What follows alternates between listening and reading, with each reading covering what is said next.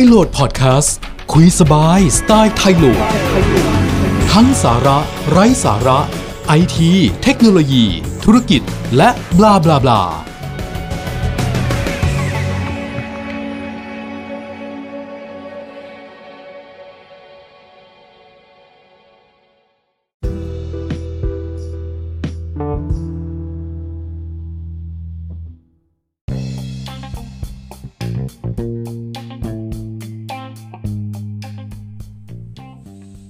episode นี้จะพูดถึงเรื่องความปลอดภัยในการใช้งาน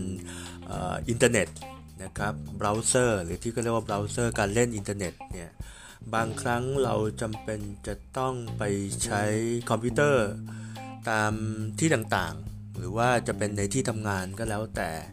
หรือว่าตามเบราว์เซอร์ที่อยู่ในร้านเน็ตด่วนๆ อาจจะจำเป็นต้องใช้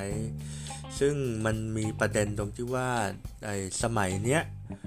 โปรแกรมเล่นอินเทอร์เน็ต พวกเบราว์เซอร์ต่างๆเนี่ยมันมักจะมีการจดจำค่า ไม่ว่าจะเป็นค่าคุกกี้เองคุกกี้คือค่า ที่จดจำว่าเราเคยไปเว็บไซต์ไหนมาบ้าง แล้วเข้าเว็บอะไรหน้าไหน แล้วมันจะมองว่าเป็นสินค้าอะไร ซึ่งคุกกี้นี่แหละจะเป็นตัวที่ทำ marketing ให้กับพวกเว็บขายของ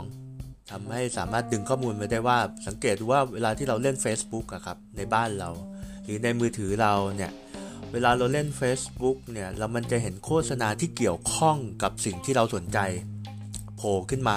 เรื่อยๆ อันนั้นเนี่ยเขาเรียกว่าคุกกี้คือการเก็บคุกกี้ไว้ ซึ่ง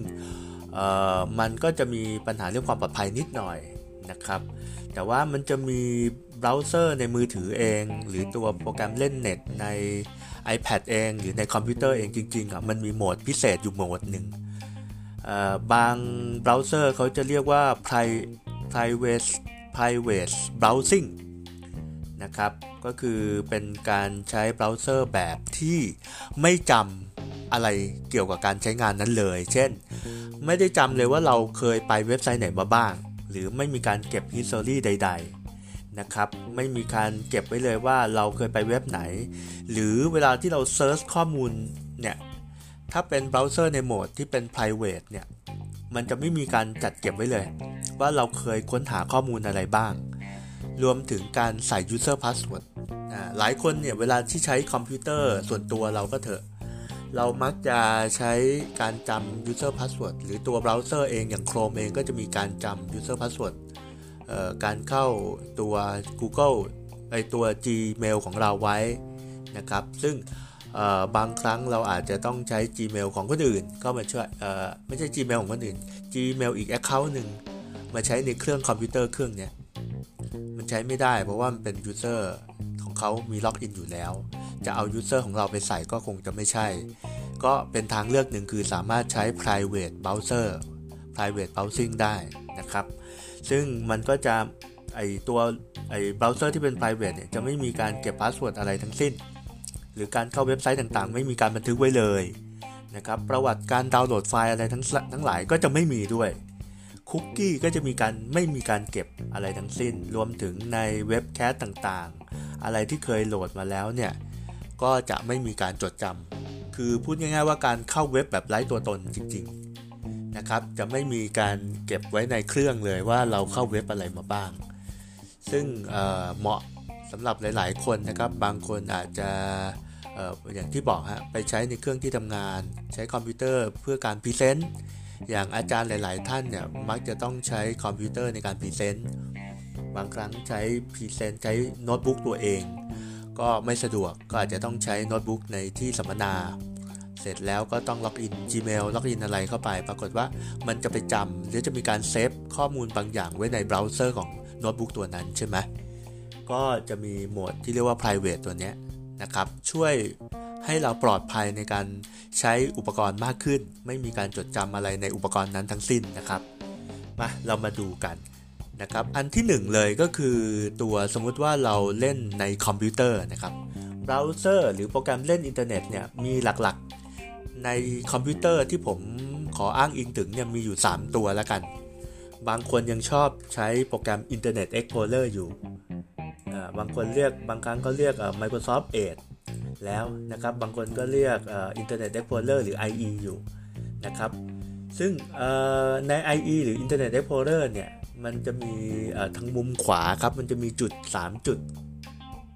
จุด 3 หรือ 4 จุด 3 จุดเขาเรียกปุ่ม Option เนี่ยนะครับใน 3 จุดนะลองกดเข้าไปลองคลิกเข้าไปเสร็จ มันจะมีเมนูขึ้นมาครับ เขียนว่า New in Private Window New in Private Window อันนี้ก็คือพอกดเข้าไปเสร็จปุ๊บ ก็จะมีการจะมีบอกรายละเอียดครับ browsing in private เขาก็จะบอกว่าไอตัวการถ้าเราเข้าเว็บไซต์ผ่านไอตัวโหมดนี้ มันจะไม่มีการจัดเก็บข้อมูลอะไรทั้งสิ้น ไม่ว่าจะเป็นคุกกี้หรือประวัติหรือฟอร์มต่างๆ หรือการจัด temporary จะไม่มีการจัดเก็บอะไรทั้งสิ้นนะครับใน Internet Explorer จะเรียกว่า in private นะครับ in private window นะครับ กดที่จุด 3 จุดทางมุมขวาของโปรแกรม Internet Explorer นะครับสำหรับ Internet Explorer ในคอมพิวเตอร์ก็ยังนิยมกันอยู่นะ หลายท่านใช้อยู่ อีกอันนึงก็คือใน Google Chrome ครับ ใน Google Chrome อันนี้คนใช้เยอะอยู่นะ ใน Google Chrome ก็จะมีจุด 3 จุดแนวตั้งทางขวา ของพอเราคลิกเข้าโปรแกรม Google Chrome เสร็จแล้วนะครับ จะมีจุด 3 จุดที่อยู่ทางขวาเลยของโปรแกรม Google Chrome พอกดเข้าไปเสร็จมันจะมีคำว่า new incognito window new incognito window นะครับก็พอกดเข้าไปเสร็จก็เราสามารถที่จะ มันก็จะเขียนรายละเอียดว่าเราตัวเว็บเบราว์เซอร์ในโหมดนี้จะเป็น private นะครับ เหมาะสำหรับการใช้งานโดยทั่วไปที่จะไม่มีการจัดเก็บข้อมูลใด ๆ ทั้งสิ้น ในเครื่องคอมพิวเตอร์ของเรานะครับ Google Chrome เนี่ย ใช้ชื่อว่า incognito นะครับเบราว์เซอร์อีกตัวหนึ่งที่ที่นิยมใช้กันก็คือ Firefox อ่า Firefox ในคอมพิวเตอร์นะครับ Firefox ก็จะแทนที่จะเป็นจุด 3 จุดก็จะเป็นขีด 3 ขีดทางมุมขวาบน มุมขวาบนของโปรแกรม Firefox นะครับ จะมีขีด 3 ขีดลองกดเข้าไปมันเป็นเมนูนะครับ เสร็จแล้วมันจะมีคำว่าหน้าต่างส่วนตัวใหม่ครับหน้าต่างส่วนตัวใหม่กรณีเป็นภาษาไทยนะครับ ก็จะเป็นรูปคล้ายๆหน้ากากนะครับ ก็กดเข้าไปครับก็จะอันนี้จะบอกว่าเนี่ยเป็นไฟล์ฟ็อกหน้าตานี้เป็นหน้าตาส่วนตัว เป็นการเข้าไฟล์ฟ็อกในโหมดนี้เนี่ยจะล้างประวัติการค้นหา แล้วก็จะไม่มีประวัติการท่องเว็บอะไรของคุณเลย นี่คือการเข้าเว็บแบบปลอดภัยเหมาะสำหรับหลาย ๆ ท่าน นะครับ นี่คือในคอมพิวเตอร์ครับ แต่ในมือถือในมือถือบางครั้งมือถือเราเองเอออาจจะจำเป็นต้องต้องต้องใช้โหมดนี้เหมือนกันในการเล่นอินเทอร์เน็ตเพื่อความปลอดภัยนะครับ สมมติในผมขออนุญาตยกตัวอย่าง Safari ใน iPad หรือ iPhone แล้วกันนะครับ พอเข้าโปรแอป Safari เสร็จเรียบร้อยแล้วเนี่ย มันจะมีรูปไอตัวทั้งมุมขวาบนเลย มุมขวาบนเลยจะมี ที่เป็นรูปสี่เหลี่ยมซ้อนกัน 2 อันทางขวาครับพอกดเข้าไปเสร็จมันจะมีคำว่า private private ลองลองกดที่ private ครับ มันจะมีสีขาวๆล้อมคำว่า private อยู่ อันนี้คือเข้าสู่หมวด private ละพอเข้าสู่หมวด private เสร็จปุ๊บ เราก็สามารถที่จะกดบวก มันจะขึ้นมาครับว่า private browsing หมวดเหมือนกันครับ ก็กดเครื่องหมายบวก แล้วก็พิมพ์เว็บไซต์ที่เราต้องการอย่างเช่น Facebook หรือว่า Gmail หรืออะไรเงี้ยก็สามารถเข้าไป ซึ่งมันจะไม่มีข้อมูล Gmail ของเราฝังเข้าไปหรือเก็บเข้าไปในเครื่องเลย เหมือนกันนะครับ ใช้ได้ทั้งใน Safari ที่อยู่ในใน iPad นะครับใน iPhone ก็มีเหมือนกัน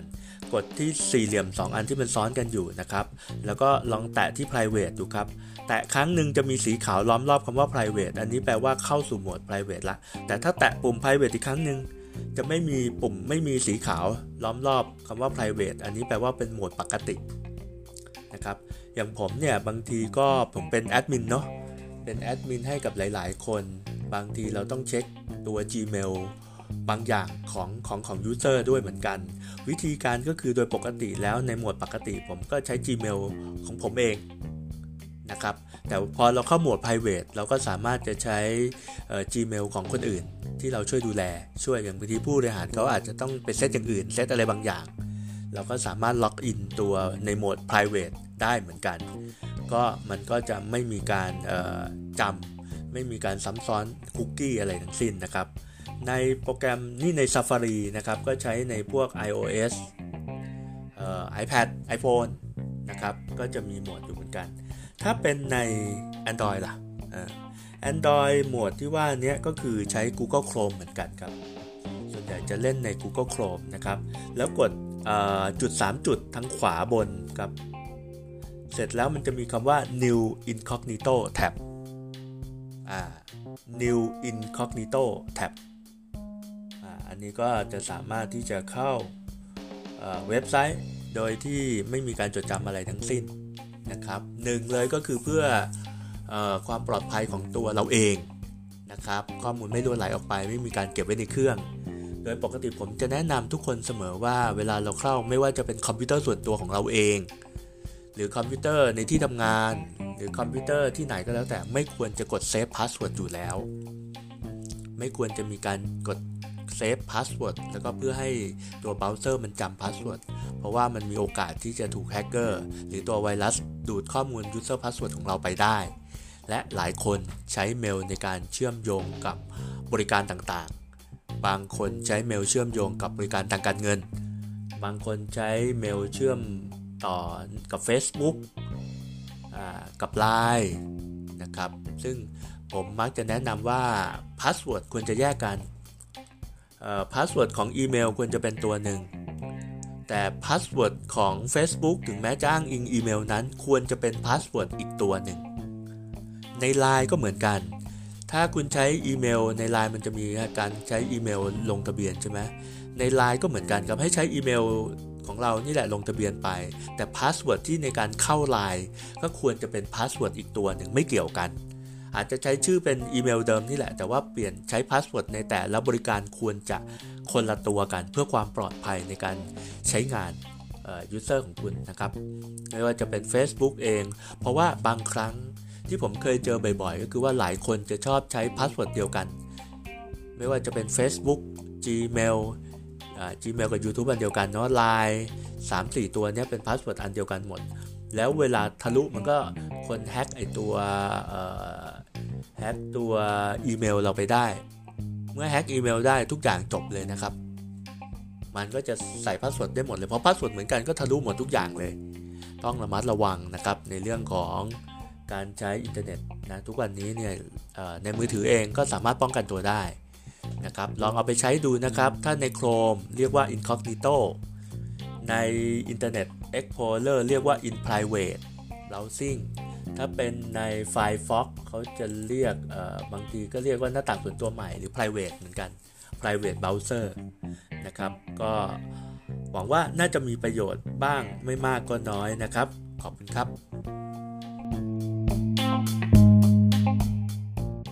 มเปิดไม่ติด เมลก็ไม่ออกลิ้นไม่ได้อะเน็ตไม่มาเครื่องช้า ไวรัสกิน ปัญหาแบบนี้ให้ทีมงานมืออาชีพดูแลคุณดีไหมครับ ด้วยแนวคิดเรื่องไอทีขององค์กรใหญ่มาแบ่งปันให้ท่าน ตั้งใจใส่ใจในทุกเรื่อง ดูแลระบบคอมพิวเตอร์ตั้งแต่องค์กร 2 เครื่อง จนถึง 500 เครื่อง แก้ปัญหาต่างๆ ที่พบบ่อยในองค์กร เรายินดีช่วยคุณเข้ามาหาเราได้ 24 ชั่วโมง เรื่องไอทีมีปัญหาปรึกษาเรา www.thailo.in.th อีกหนึ่งบริการของบริษัท thailo.com